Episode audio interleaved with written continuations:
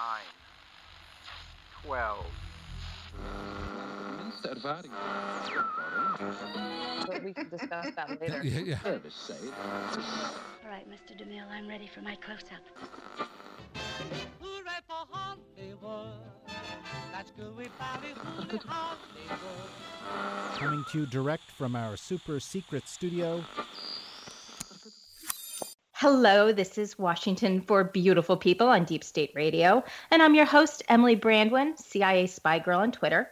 We're broadcasting from the West Left Coast, and today I am beyond thrilled and excited to be joined by the co-creative creator and executive producer of the nine-season CBS sitcom How I Met Your Mother. Um, he's a seven-time Emmy nominee. He wrote for little shows like The Late Show with David Letterman and American Dad and he's calling from New York City. And it's Craig Thomas. Hey, Craig. Hey there. Thanks for having me.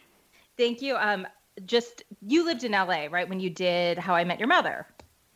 Yeah, we lived there for 12 years, like two or three years before How I Met Your Mother, and then we did nine seasons of the show. Uh, so yeah, just about 12 years total. Then I'm, I've been back in New York for like five years, better part of five years. I'm going to tell you something. You're going to appreciate this having lived here, we're having a thunderstorm right now in LA. That's crazy. Um, it's, it's five degrees here in New York, so I can't tell who's who, who's worse or better off. Um, You're much. I actually liked. I really liked it there when it rained. I loved it there. It was like I. I mean, I guess that's why I moved back to the East Coast. I missed weather. It's just like it was. I, I loved. I loved how this. Everyone panics in LA when it rains. Like no one can drive. No one can go anywhere. It's um, all over the news. Like, yeah, like very minor, relatively minor weather events. It's a big deal. WeatherCon um, 2018, yeah. and someone's like flashing yeah. on the screen. I, I loved it. I always loved rain there, and it never ever rains. So that's probably why I moved. I missed it, rain. It literally, it thundered, and I was like, oh, I wonder what that was. I thought I dropped something. I'm like, it can't be that. and then I looked out the window. I'm like, am I going to see toads and like locusts now? Like, what? What's next? Is there hail? Because yeah, there's does, literal hail. Yeah, uh, yeah, I remember that once or twice, and uh, yeah, it's very rare, but every now and again that happens, and you're like, it's it's it's the end of days. This is it. This I'm going to die in Los Angeles. You just have to come. You come to terms with it. You're like, it's really happening. This is this is where it ends for me in LA. Should, should I call all my high school nemesis and just tell them off?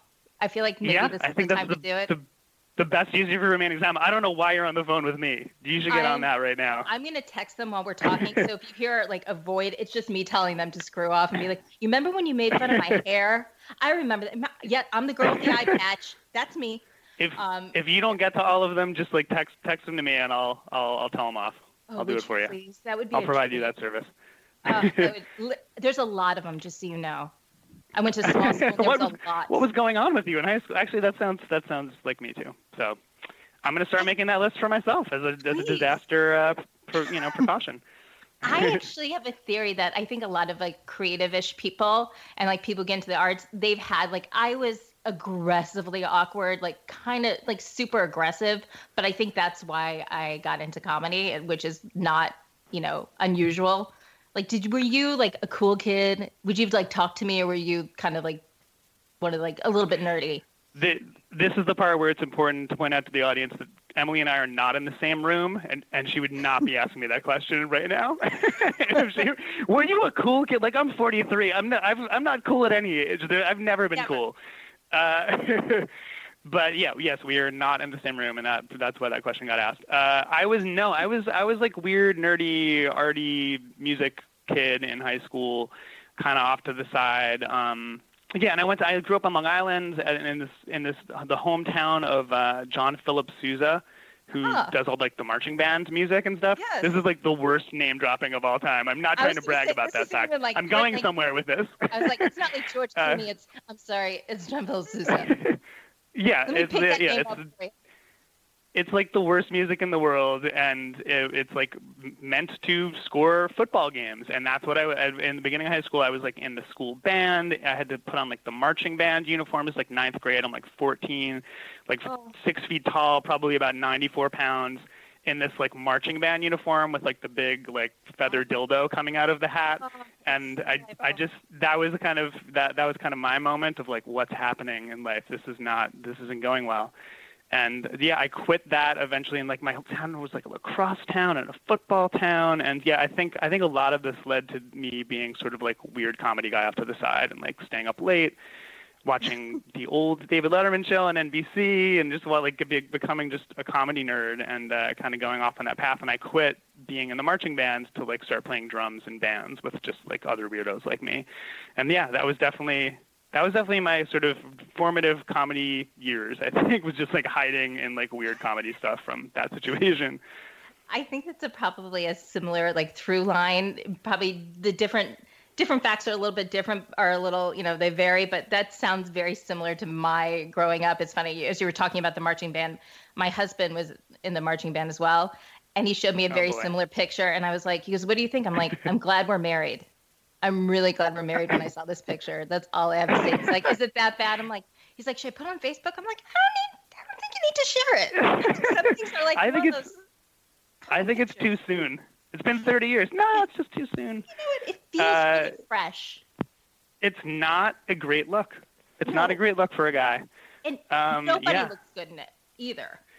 and you're just mar- it's basically like being in the army it's basically Oh. being in the army it's like it's like you show up early before school starts and you practice marching you practice marching so that you can do a good job marching at football games it really was the worst Worst. um, so tell him I, I feel his pain he even showed me like college bands, marching bands. He's like, look at their formations. I'm like, I, I can't. I, I just I can't. oh wow. He- he was way more into it than me Yeah. I, Yeah. I was like faking illnesses to like avoid going into it i was i was like i just was Shawshanking my tunnel out of that for like the first for freshman year, and eventually I sort of figured out a way to convince like my parents or whatever to just let me quit and go I- play like Led Zeppelin songs on the drums in my mom's basement. I faked illness for four years so I could get out of gym class. Literally four years. and my dad's a That's doctor, amazing. so I was like, just just write the letter. My mom like kind of felt for me because I was like, I'm not going to do the mile run, Dad. Between you and me, you know it's not going to happen. Just write the note. So I think literally for four years, I my gym teacher thought I had my period. Like that's all I did. I was like, I got another note for you. It was just four years straight. Like they got, you know, they're not going to say anything. Like, oh, okay, it's great. I'm like, this is the best thing ever. I get that in three minutes. It's amazing. So That's so amazing. so after you went to college, or you did you start? Were, did you think your world was going to be music? Because I do want to talk about your band as well. Or did you think it's going to be comedy? Like, how did that go for you? No, I, I mean, that was definitely more. I, I, I mean, Carter Bays and I, my writing partner, we we we've been writing together for 22, 20, something like 22 years. Um, we started working together in college, and but the way we started working together was we were in a couple different bands together. So kind of our creative connection came through music. But none of us was we we weren't really under the illusion like and we're gonna make it and be rock stars. It was like it was sort of like, like it was if, this is how dumb we were. Like let's let's make a far safer bet comedy writing for TV. That's, Oh, for that's- sure going to go somewhere. That's a gift. Uh, that was our that was our safety school. Become I- comedy writers on TV. That's like saying uh, and- Harvard is your safety school. So basically, comedy writing is your Harvard. we had no no logical plan whatsoever. That was that was the soundest part of the uh, of our plan. And uh, so yeah, we we sort of switched into writing scripts. We liked all the same music and we liked all the same comedy. And we we he basically grew up a music comedy weirdo nerd in Cleveland while I was doing so in Port Washington, Long Island. And we yeah we started writing scripts together kind of towards the end of college, and we sort of graduated with like our Conan O'Brien portfolio. We were obsessed with Conan O'Brien, like in the late '90s. That was like we that would have been our dream job. We had this like beautiful, perfectly like spent the whole senior year of college writing this Conan O'Brien portfolio, and we got out of school and sort of and found a way to submit it through an agent we had found through us both interning at MTV. We got the same internship at MTV. Someone there liked us, put us in touch with an agent. Yeah, MTV in the late '90s. It was a very different MTV Very um, different. but so we got we got put in touch with an agent who literally how how often does this happen became our agent to this day Matt Wright serious? at UTA That's literally crazy. uh, representing us in from senior year of college uh, very unlikely turn of events I, when people are like how do you get into comedy writing what are the steps I'm like I can't really tell you because I got an agent in my senior year of college and that should not have happened You're like, um, well, actually, it sounds pretty cool. You're like, I don't know how to help you. I was so good. I got a, you know, I had an agent. in my senior year of no, just be lucky. Just be incredibly lucky and have things happen that don't make sense. And uh, yeah, it, it's that led to us getting on. We couldn't get on to Conan O'Brien, despite our lovely uh, all-color glossy portfolio we had spent a year writing. But uh, there were openings at David Letterman, at Late Show with David Letterman, and we spent. I remember literally, we graduated college. We had an agent, but we were living in my mom's house in Long Island. I bet in the closet was that marching band uniform and the feather dildo and all that stuff. You need to And, tweet uh, a picture of that, by the way. It's like- I've it's like destroyed all tease right photographic evidence of that. I don't know why your husband is holding on to pictures of that because I Well, it's funny. I've I set fire to all of mine. I literally Yeah. have destroyed two decades of photos of myself. And when we got married, he's like, "Oh, let's do the montage where everybody sees photos." And he's like, "Why are there no photos from like 10 to 30?" I'm like, "Because they don't exist. We don't document these years." You're He's like, I was in the CIA. I was in the CIA. I know how to make things disappear, and they're Those- gone. and they're redacted. gone. He's like, literally, he's like, "What do you mean disappeared?" I'm like, "Nobody needs to see those." He's like, "You Yeah. seem really Yeah. intense." I'm like, "Oh yeah, they're gone." yeah. And so My, everyone's I had I had the um, added benefit of like my parents were going through a horrible divorce as I was marching around in that uniform, so Oh. no one was taking pictures of me. "Oh, Like they were so distracted by their own shit that like no one was taking any pictures. So maybe there was like three pictures of me in that band uniform, and I think I did lining? conveniently make them go away. But yeah, what? silver Say again? lining." Then it's the silver lining. Yeah, I- silver lining. No, that was that was a divorce upside. No one was, That was- paying attention enough to take pictures of like 85 pound Craig Thomas in a John Philip Sousa marching band uniform. And I totally interrupt you. You're um so you're living at your parents' house and in the closet's the uniform. Yeah, yeah. Yeah. It was Car- Carter's like in the guest room. No, not yet working for Letterman. We Oh. we were we we graduated. We had this like Conan O'Brien portfolio. We heard no jobs there, but uh, right up a David Letterman portfolio because they have they people some people just left, and there are some openings there. And so I remember literally spending like a 48 hours awake at my mom's house in like the summer of 1997 with Carter, just like writing a Late Show with David Letterman submission portfolio, basically from scratch, like one weekend, and sending it in. And then they were like, "This is good. Come in and meet with us." And again, it was just a string of events that doesn't make sense and uh, led to us having a career. So it, it really was a lot of luck. When But you're saying I was reading that 9/11 helped sort of inspire your shift to, you know, how I met your mother and I was curious like uh, when that happened, you were in New York, right? When it happened. yeah, And yeah, yeah. I was writing for that for a Late Show. Yeah, and how did yeah. that So I, sorry i was going to have you just i wanted to hear the story because i think it's so interesting because i think it's for so many of us it it was the change that happened in our brains to go we have to do something different something else to do that Yeah, I mean, I think it it helped inform how I met your mother in a couple of different ways. One, just very logistically, we we decided after 9/11, it was you know, I, it, it was that happened right at the time where we were sort of gearing up to thinking we wanted to to leave Late Show and tell larger narrative stories. And we that it was sort of the impetus for us to decide let's move out of New York, let's go to LA. This is the moment. We knew at some point we had to go to LA to sort of advance that next Yeah. part of our career. And also, it you know I, I don't I don't know if I don't know your backstory if you were ever in New York around that time, but it was it was a was- really hard time to be in New York. To say i was in dc Um, i was i was at the agency you were in DC, right. Right. That's when. Okay. It was uh, inescapable. You know, I lived in Yeah. I lived in the West Village at the time, and it was Ah. just one of those things like we similar to you feeling the, the thunderstorm booms. Yeah. Like we, I, I felt the impact all the way. And the West Village is like you know 25 minutes walk north from there, but I, I felt that the impact of the planes. Oh and it was terrifying and i went out i like actually went out to my mother's house in long island like i left new york city and stayed out there for a few days.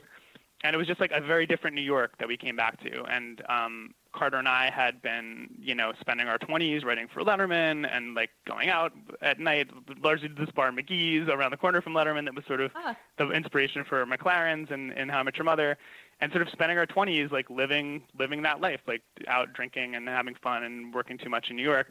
And we decided it sort of was like oh now we have to grow up a little bit and do something different. Now's the moment. And it felt like the time to leave new york so we did. We we left uh, letterman that like late winter early spring moved to la and sort of began thinking well what kind of what kind of show do we want to write? You know we'll staff on a couple of sitcoms but what what's the story we want to tell? And i think in part we wanted to tell a story from a future perspective um, looking back on now-ish, you know, I, Yeah. obviously How I Met Your Mother, it starts in 2005, which is the year that we wrote it. We said, let's look back at right now. But in a way, I think that that looking back, that instinct to want to look back on your life from a future point, it's like you want the notion that there's a future you that has survived things, right? There's like Absolutely. there's a grown-up version of you that lived through something, and that person's okay. They've been through some shit, that future you, and they're looking back uh, with with this sort of experience and nostalgia and even gratitude for all of the hard things you went through. And I think I think just being in New York at that time, we you know we moved to LA, and by a few months living in LA in 2002.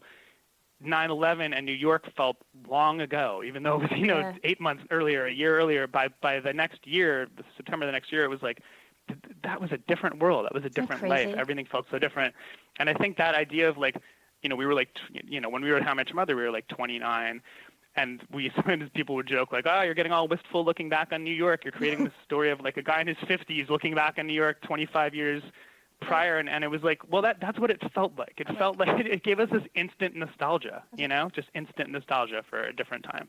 and that's how you want it to feel like that's the memory you want to keep you know and i i always appreciate it because i'm every day i'm always i always ask my husband he works in tv i'm like is this the year we're going to move to new york? And he was just there he's like i just dealt with the weather it's never going to happen. I'm like so is that a hard no? It seems like Yeah. a hard no.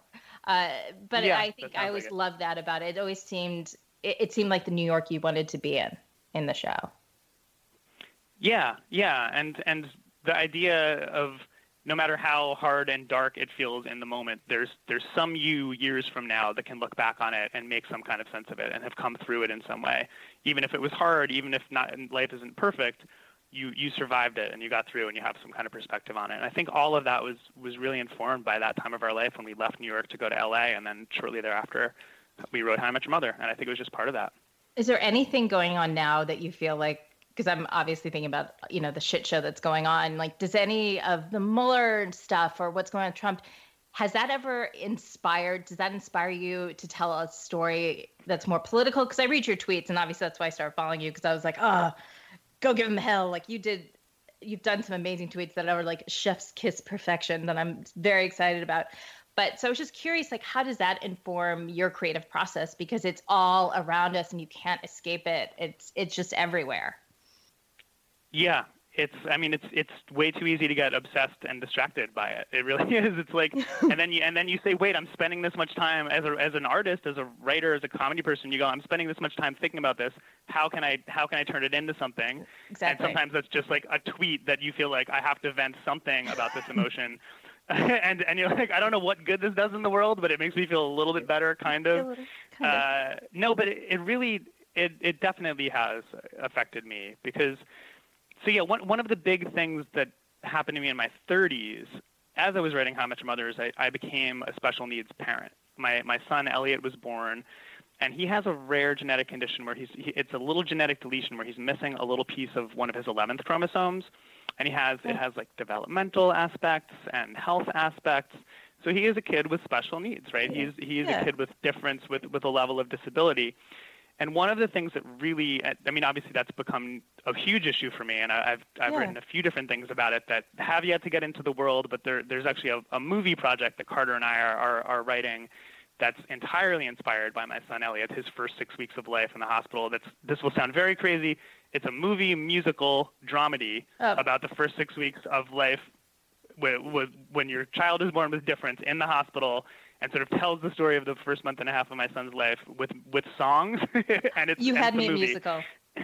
It's one of the craziest things we've ever written. No, it's the craziest thing we've ever written, but it might also be my favorite thing. So I'm hoping we're hoping this year to get that made and make that a reality. So that's like It'll the very be- big I would think Yeah. it's going to be the most fulfilling thing that you'll that you'll do. I, I can't imagine. It's, combining the main- everything in your life. Music. Yeah, yeah. It's it's music. It ha- it ha- it's. I know it sounds intense, um, but it's it's it has comedy. um, it has a lot of heart and emotion. It's one of my. It's really the main. The my favorite thing I've worked on since I Met Your Mother. We've done some other pilots that haven't gone anywhere, and this is sort of the most meaningful thing to me. And I, I we started this a few years ago. That's how long it's taken to kind of get to the place where we're we're getting some traction on maybe making this thing finally. Um, welcome to the world of indie movies, right? It takes years, but Yes. uh, but so that that was started before before Trump, but what brought you know I think each of us has our top thing or our top two or three things Donald Trump has said or done or recurringly said and done that get us that keep us up at night the most, that that Yeah. get to our core the most, right? Yeah. And that's the great thing about Donald Trump. He gives everyone so many reasons to hate him and to feel We're so absolutely united. affronted. I know. There's he's really brought so many disparate groups together in hating him and needing to stand up for their identities. And one of those groups is uh, people living with a disability, right? And he he has such um Donald Trump in his tweets and in his public discourse has an undeniable theme of shitting on people with a disability, whether it's physical or cognitive or both. Um, what he's what he's doing to healthcare, what he's doing to education, Is him mocking criminal. that reporter who had a disability, who had a disability, him using low IQ, him dropping the R word. Apparently, he calls people the R word. Uh, you know, regularly in, in his belittling of his various people that work for him, and it's it's that one. That's that's the issue that gets me the most, and that that makes me even more passionate to get this project I just told you about out there in the world because I just telling stories that that humanize the idea of disability and difference and and people who've had to cope with with that in life, humanizing that experience rather than what he does to so many different groups, which is to dehumanize them. And- Um, uh, that that it really it really even though I said even though I told you I, I started this project before Trump, it just feels so much more important to me to try to make this one. So we're putting a lot of effort and heart into making this project because it, it feels like as an artist what I want the story I want to tell in the Trump world. It also feels really, really not only just needed, but so timely as well. And it's, I, I it's interesting because I talked to a lot of people like, how do you, how do you combat this? How do you, you, you know, can we win? You know, I make jokes about lighting my my Mueller candle with, you know, my little prayer candle, and I was like, I don't know if that's gonna do it, but like, what Yeah. can you do? And I think these What are the do? things, and like, but these these are the ways to do it. And we're all speaking out. We're all making our voices loud. But when you create a project like this that other people will see the hope is that it it sinks in. Because i don't remember a time before this where that kind of rhetoric was acceptable. Where it was where we were just like oh yeah, Yeah. it's another thing that he said. We used to be horrified at that. And that's that Yeah. hor- being horrified is such a good thing that means we have empathy we have compassion and right now there's just like a sinkhole around you know white the white Yeah. house where it's just like a vacuum of all compassion and empathy and he's just this oxygen thief that sort of steals all that away and i i'm just appreciative that that's the kind of project that'll get out there because my hope is like it's right now like our hope is like our kids and our children and you know i Yeah. I nieces and nephews and i literally end every email and text to my nieces with make a run for the white house which i totally. Please. Yeah, I mean it's it's just the Trump administration. It's it's like it, you could just call the whole thing like how to make a bully. How how do we create how do we create a new wave of bullies of people that are different? And it's just I think one of your greatest fears when you become a special needs parent is will my child fit in? Will my child be accepted? Will my child be bullied?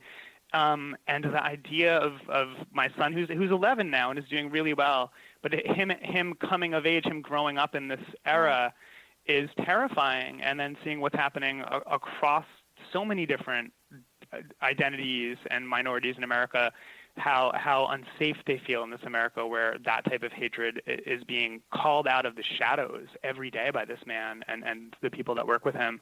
It's really terrifying. And you know, I I also have a, a daughter who's two and a half, a little bit, uh, almost three actually, and she she was born just a little bit before before Trump took office, and I thought she was being born into the first female presidency, and that was going to be just such an auspicious moment to be a little girl growing up in America, and obviously that's a whole other layer of heartbreak and terror Yeah. that has come out of this thing is is having this young girl in this climate and and you know so i have a, a son with special needs and a, a daughter and I, I don't I wouldn't know how to explain America to them at the moment, but I sure hope that like just the activism that is being inspired It's by amazing everyone's you know by, by by so many people being so scared and threatened and and diminished by this administration like the, there is a huge upside to all of that pain which is activism and taking charge. And I, I do see that happening. It gives me a lot of hope. Just what you said about your nieces and nephews like that's that's the hope. You know, That's the hope. That's what can save this.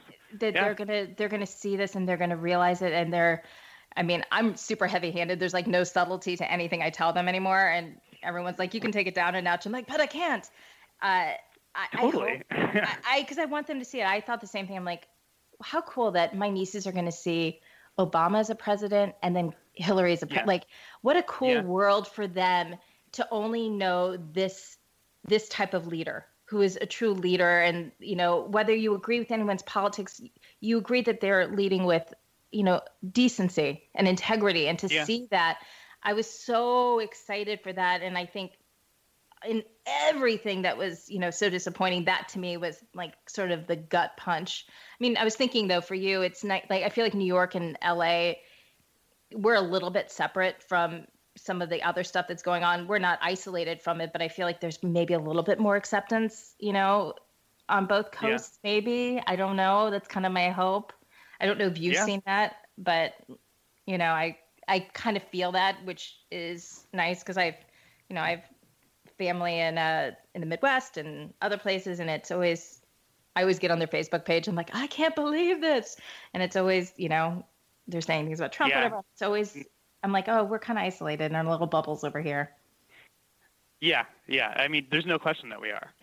but I mean, I think we all have we all have family members, and in here in New York, I have family members who, you know, I can't be Facebook friends with them anymore.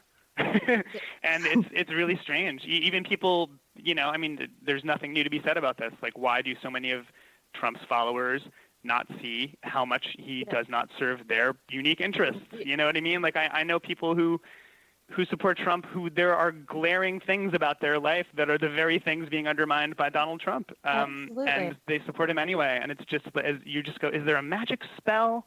Has there has a contract with the devil been made? Like there's only something supernatural can explain this.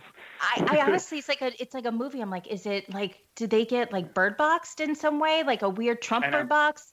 Like, I'm trying to, I'm like, You- they all looked in, you know, the what are those characters in Harry Potter, the Dementors? Like, did they suck their soul? Yeah. Like, what's going on? Yeah.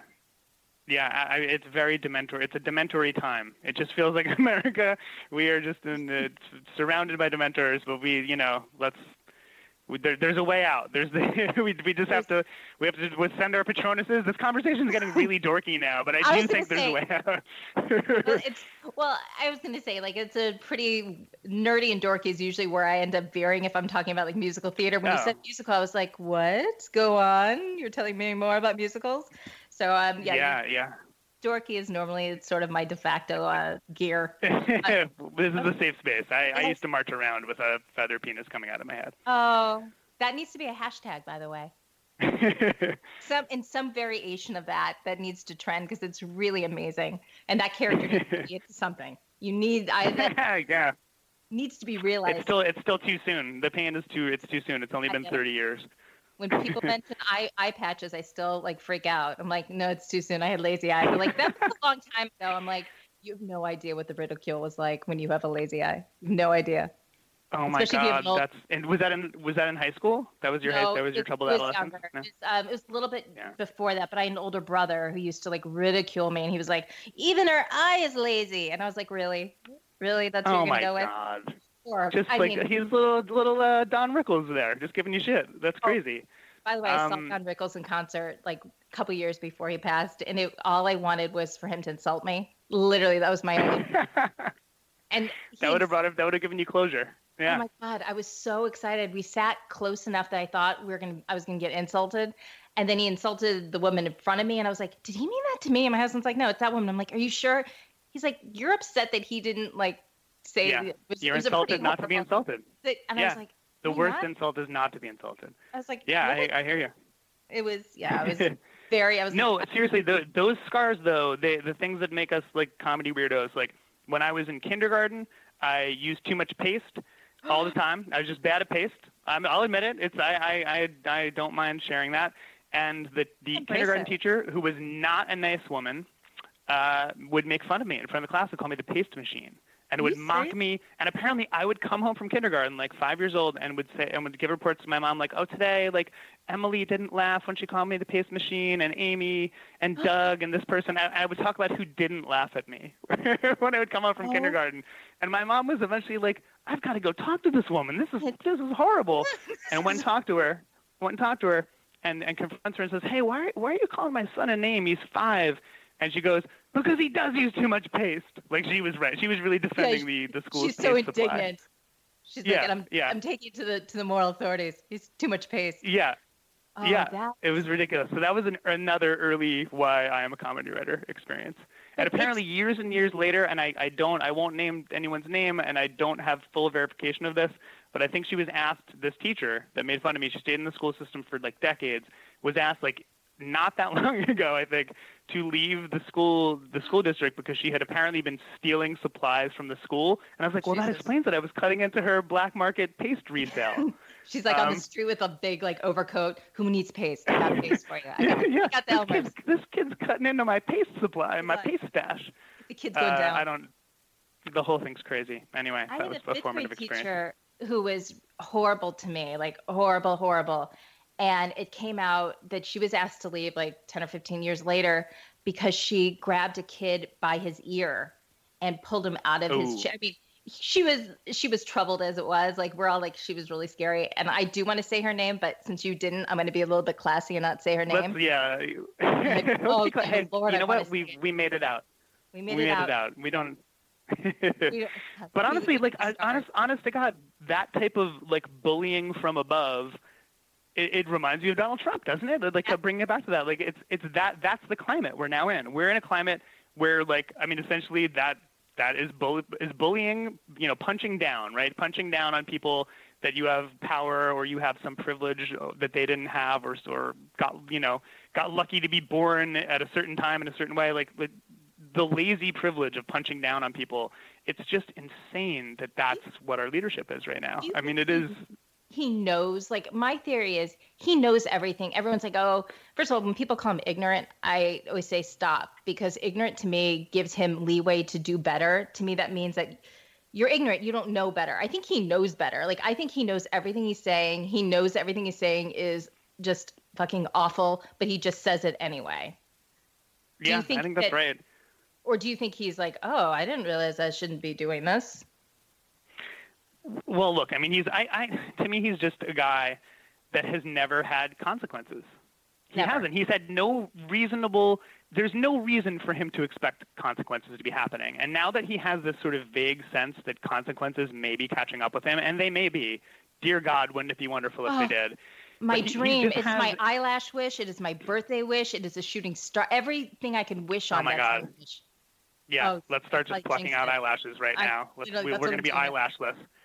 Uh, honest to God, it, what what what reason does he have to think he's gotten away with everything? Always, whatever he says and done, he, he's just gotten away with everything forever, and so he has this expectation he can continue to. And unfortunately, evidence backs that up for him. His life has been a series of not getting caught. And that's, I think that's him. I think he, I, I, I don't know if that's awareness or not awareness. I think it's just he thinks that nothing can happen to him. He he actually thinks he's untouchable. I think, and that's why the, the panic is starting to come out. Like, yeah. Oh yeah. I think so. little- I always kind of judge by like the rapid fire tweets. I'm like, oh, there was like it was like a tweet storm. It was like a Cat Five tweet storm. Oh, he must be really shitting his pants right now. And I, you can kind of Yeah. judge by like, oh, the news is going to come out. By the way, every time we've said Trump, I don't know if you can hear it on your end. Literally, there's been thunder over here, and my shaking. And so I'm like, oh, that's so Yeah. weird. I don't know if it's like God saying keep going, or if there's something else going on. But it's I don't know if I'll have to find if we can hear it, but it's hilarious. We've every time we've said it, my floor starts to shake. I'm like, oh god, Yeah. it's like the Voldemort. Dementors are just They're swooping right by. Yeah. They're, they're Uh, waiting I- it out.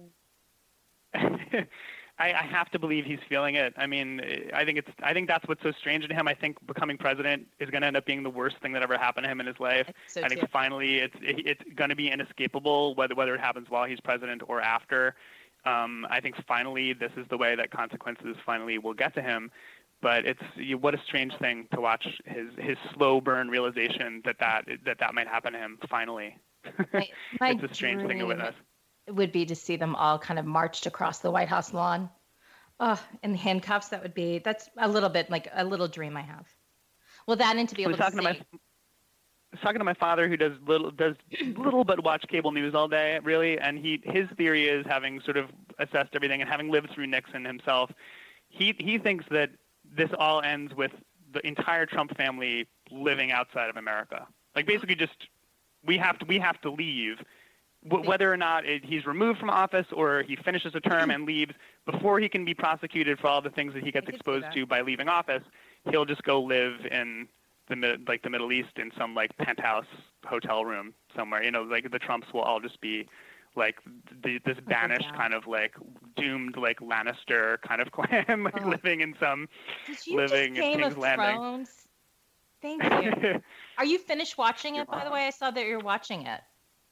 yeah, yeah. I'm doing I'm doing a rewatch. I'm like I'm I'm I'm uh, only like season two and sort of a Okay. rewatch, like gearing up to the the new season. But uh, it's it's enjoyable and weirdly like uh like oh you know I remember watching this a few years ago and feeling like uh I had a completely different response to it. Where now I'm watching it like yeah this is Yeah. actually familiar. I I get it. I get this feeling.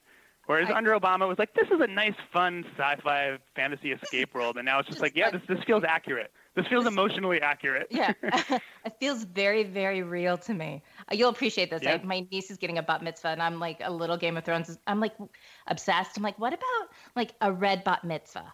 Why don't we do that? And my husband's like, that's so fucked up. I'm like, do you know how much fun that would be? He's like, do you want to rewatch it? I'm like, imagine how much fun that would be. He's like, never say it again.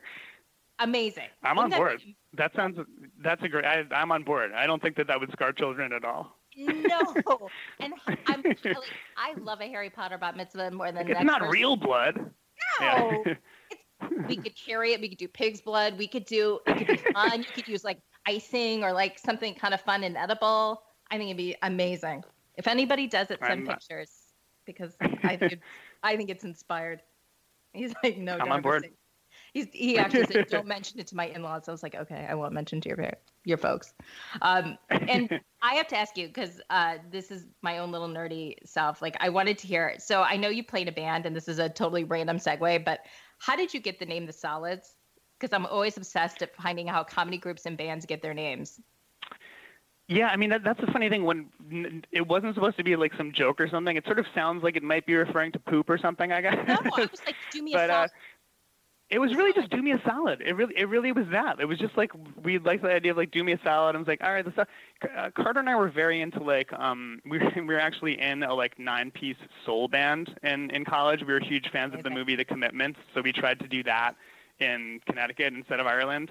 And so we had like a four piece horn section. We played like all like Stax Records, Otis Redding, Sam Cooke. We we did all of we we just were that band in college and like just so many bands in that world and like Motown and just like bands that we were into at that time just had the and a plural, you know, like we just we just like the simplicity of that and somehow like the idea of ah, do me a salad, all right, it's a salad. So that was it kind of just came from that. We were just like very into like 50s and 60s kind of band names at that time. So we were trying to like Great and name. but but by the way, that was not the name of our soul band. We we that, that was like what we did after the soul band, which is us being like an indie rock kind of power poppy kind of band, and that that is the iteration of a band that we sort of carried into New York. We did that while we were at Letterman, and we wrote the song "Hey Beautiful" in that band, and part a little part of that song became the theme song to How I Met Your Mother.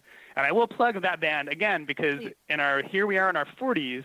We are now getting that band back together in New York, and we're going to start playing some shows in 2019 where it's like true midlife crisis band Oh, it's but we're gonna play some like How I Met Your Mother-y things. We're gonna play like some some of our songs that were on the show and, and stuff. So we're gonna we're gonna be playing around New York. So take look out for the solids, everybody. Are you gonna put? Are you gonna post info about it so people can know yeah, where to yeah, check it yeah. out? We'll t- totally. Yeah, we'll tweet about it. Um, we're hoping to play a show maybe in May. Um, and actually try to raise some money for, for the doctor who researches my, my son's condition. So like That's do do something amazing. that even do do something that even if we're horrible and unwatchably bad in our 40s as a band, because it's not like we were that great in our 20s. Uh, at least it's for a good cause. In your There's 20s, a safety though- net of a good cause. Didn't you think like in your Yeah. twenties you were like um, amazing? Did you- I don't know. I don't Really? know. I think I I think we, yeah, I guess we were under a little, we were under the illusion that we were worth, that like asking our coworkers to come was okay, Ugh. which we- is, which is a huge, oh, a huge ask. That we could like show our face the next day in front of our coworkers. Like we were good. I, we felt we were good enough that it wasn't embarrassing. I guess that was the crucial test. we I don't know what the answer is to that test anymore, by the way. No, it's funny. Like we always we'll- laugh we'll here. Do people like in LA? I don't know if people did this for you. Like, come see my improv show. It's probably Yeah. the same Oh, thing. yeah. Like, it was always like, come see my improv show. And then when we did Yeah. improv, like, come see your. So we were like seeing so many improv shows, and like you know that there's a wide range of good improv to bad Oh. improv. Absolutely. So Yeah. uh, we didn't know we did a How to Mother episode about that. We did a How Met Mother episode about like a friend, you know, when your friend and your friend group says like, "Come see my show," Oh, and we did a whole episode about that. That was entirely about that, the sort of like politics of that. Like, is that okay? You feel roped Ooh. into going, and that came. I think that came in part because like we would we would pass out our little band flyers at Letterman back in our 20s, and we'd like give them to everybody. We'd give them to Paul Shaffer. We'd give them to Dave Letterman. We'd be like, our band's playing. come and on, just he Dave. always like kind of laughed. He he would always laugh and be like, "Oh yeah, I'm definitely coming," and he did not. He did not make it. But, I'm uh, definitely coming. You're like, oh, he's mocking me full on. That's cool. yeah, I think he appreciated the balls of us being like, "Here's my band's flyer." We just would I give them to everybody. Uh, yeah, so I guess in that sense we were delusional and confident uh, to think that it was like okay to do that. we always thought we were like genius at improv. Like even like in my different improv groups, I'm like, we were so funny. And then I look back at some of the sketches we wrote. I'm like, that's literally embarrassing. Like I cannot believe we did Yeah. that in front of people. But we thought it was amazing. We were funny, but it wasn't. Yeah, we our new you thing need now. Yeah, sorry, I'm sorry. I think the key, the key, the key is you need. I think you need. All art comes from essentially some level of self delusion, right? You ha- you have to think you're that good. You have to think that you're that good and that you are worth listening to in some way, or else you won't ever get anything done. So you kind of actually need to sort of like protect that precious little flame of your own self delusion a little bit, not like turn it into a raging wildfire of narcissism, but there is You some little to. flame of self delusion that you need to like keep lit, like keep a little eternal flame of like yeah, I'm just that little bit good enough that people it's worth putting my work out there. You actually that's that's a precious thing. You got to keep that going. you have to have a little ego because it's it's like literally such a vulnerable place to be like here's something that i did it's Oh, yeah. literally me like what do you think it's Yeah. funny like um does your wife do you ask your wife for feedback on stuff on either music or things that you wrote in like or Um, like episodes or i'm just curious i Do you know what? I used to a lot more. Um, and the reason that I don't as much is that Lily on How I Met Your Mother was a little bit based on her, and Marshall was a little bit based on me. Really, they became their own characters pretty quickly and fictional characters. But every now and again, there'd be something like from our relationship that directly went on the show, and usually I'd forget to warn her that that was happening. So she'd just like like watch it air to millions of people on CBS and be like, "That's exactly what I said during that huge fight we had four years ago." I'd be like, "Oh yeah, sorry, is that okay?" is that Like, okay what do you mean? Is it okay? It's it's airing right now. Like you can't you can't put the toothpaste back in the tube. So there there was there was uh you know we're such vampires for material writers, right? We will just like it doesn't even feel wrong to me to do. Like I have to remind myself to like tell people if I'm doing that at this point. So some, sometimes I I would sort of shield. I, I think I ask for feedback less because I'm sort of like I want to write it the way I want it to be and not and not have people tell me like that you can't use that. It's terrible. It's very selfish. But uh, I, I should be showing. I probably should be showing more material to people in my life before putting it into the world. but uh, yeah, that's my weird dynamic about showing things. Well, it's weird. I was telling, I was talking to somebody about this. I was asking my husband. I was like, "Hey, will you will you listen to this podcast?" I was, I'm really, I'm excited about it. And then he came home, and I was like, "Well," and he goes, "Do you want my feedback?" And I said, "No, I, I, I don't want your feedback. I just want a compliment." And he's like, "I'm sorry, what?" I'm like, "I just want you to shower me with compliments Yeah. right now. I don't want any feedback." He's like, "But I'm your husband. This is what we do." I'm like, "You can't censor me." I'm like, "No, no, no. I, I, I really, really want to censor you. Like, I totally, soups want to censor you. Like, completely, totally censor you. I want to shut you down." He's like, "You can't Yeah. do." I'm like, "No, but if you ask directly, that's literally I want." So we had a big debate over Yeah. whether you're allowed to ask your spouse, and if you are, is the spouse supposed to be honest with you? Or are they just fucked if they are honest with you? Do you take like how do you how do you you know play that little dance? I think it's separate conversations. I think you need that. You need to be very clear. Like right now, I need the conversation where you tell me I did great work and it's awesome that I put that out there. And then like maybe a separate scheduled conversation that Yes. you like that is like a feedback session that you know Yes. you're asking for that. I think if like everyone's emotionally prepared, it goes better. Yes. Um, but it can't be the same conversation. I think you need No. that first nice conversation, and then like Absolutely. days need to pass before conversation two. Thank you. I'm going to be playing your quote over and over again. I said, you have to compliment sandwich me. Like, start with a compliment, and then, like, three months later, you can give me something negative, but then finish it off with another compliment. He's like, that will never happen. Yeah. I'm like, but that's how it needs to happen. That's, that's, I think that's, that's, the, only way this works. It's the only Yeah, I think so. Well, we all I- need to be lied to uh, from now on. again. Even if we, even if it's not good, just lie to us. Just give us Just give us at least one one pleasant lie conversation, and then like a week later, honesty. I think that's what what artists need. You just the first the first thing needs to be a nice, just a nice lie. Oh, a beautiful lie. And I don't even care. coddle Like, us. coddle me, like placate me. Just and you can even and I know it's a lie. I'm okay with it, especially since I'm Yeah. asking for it. I'm I'm very excited. I feel like I feel like I can use this as as a proof point when I uh, for the next time I ask for feedback and be like, well, I want you to listen to what Craig has to say. Yeah, but- I think it's crucial. Oh, thank God. You've saved me.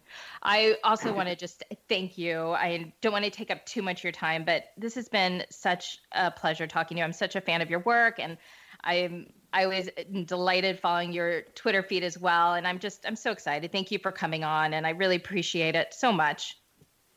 Oh, thank you for having me. Yeah, I'm. It's nice that you're doing this and have having a forum where people can talk about comedy and politics and all that stuff. I I appreciate that you're doing that. Again, it's like all we can do is put that little bit of good out into the world during this sort of dark time. And uh, good on you for doing this show. Oh, so I thanks for having me. appreciate it. It's kind of a time where you're seeing more and more creative people in in this world speaking out and talking about these issues that matter. So it's been exciting to see that sort of marriage of both worlds coming together.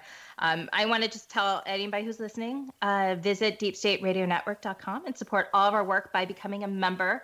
Members receive early access to all the podcasts, one-on-one newsmaker interviews, discounts on deep state radio swag, newsletters. Valentine's Day is coming up, so you can give the gift of Deep State. That's exciting. Um, and you can also follow Deep State Radio on Twitter, on Facebook. You can follow me on Twitter at CIA Spy Girl.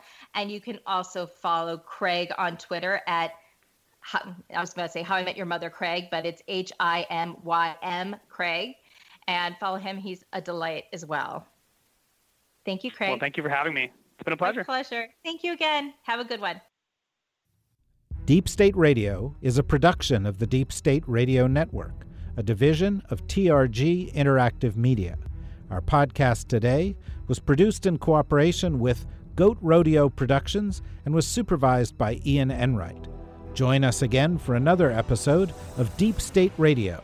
If you don't, we know where to find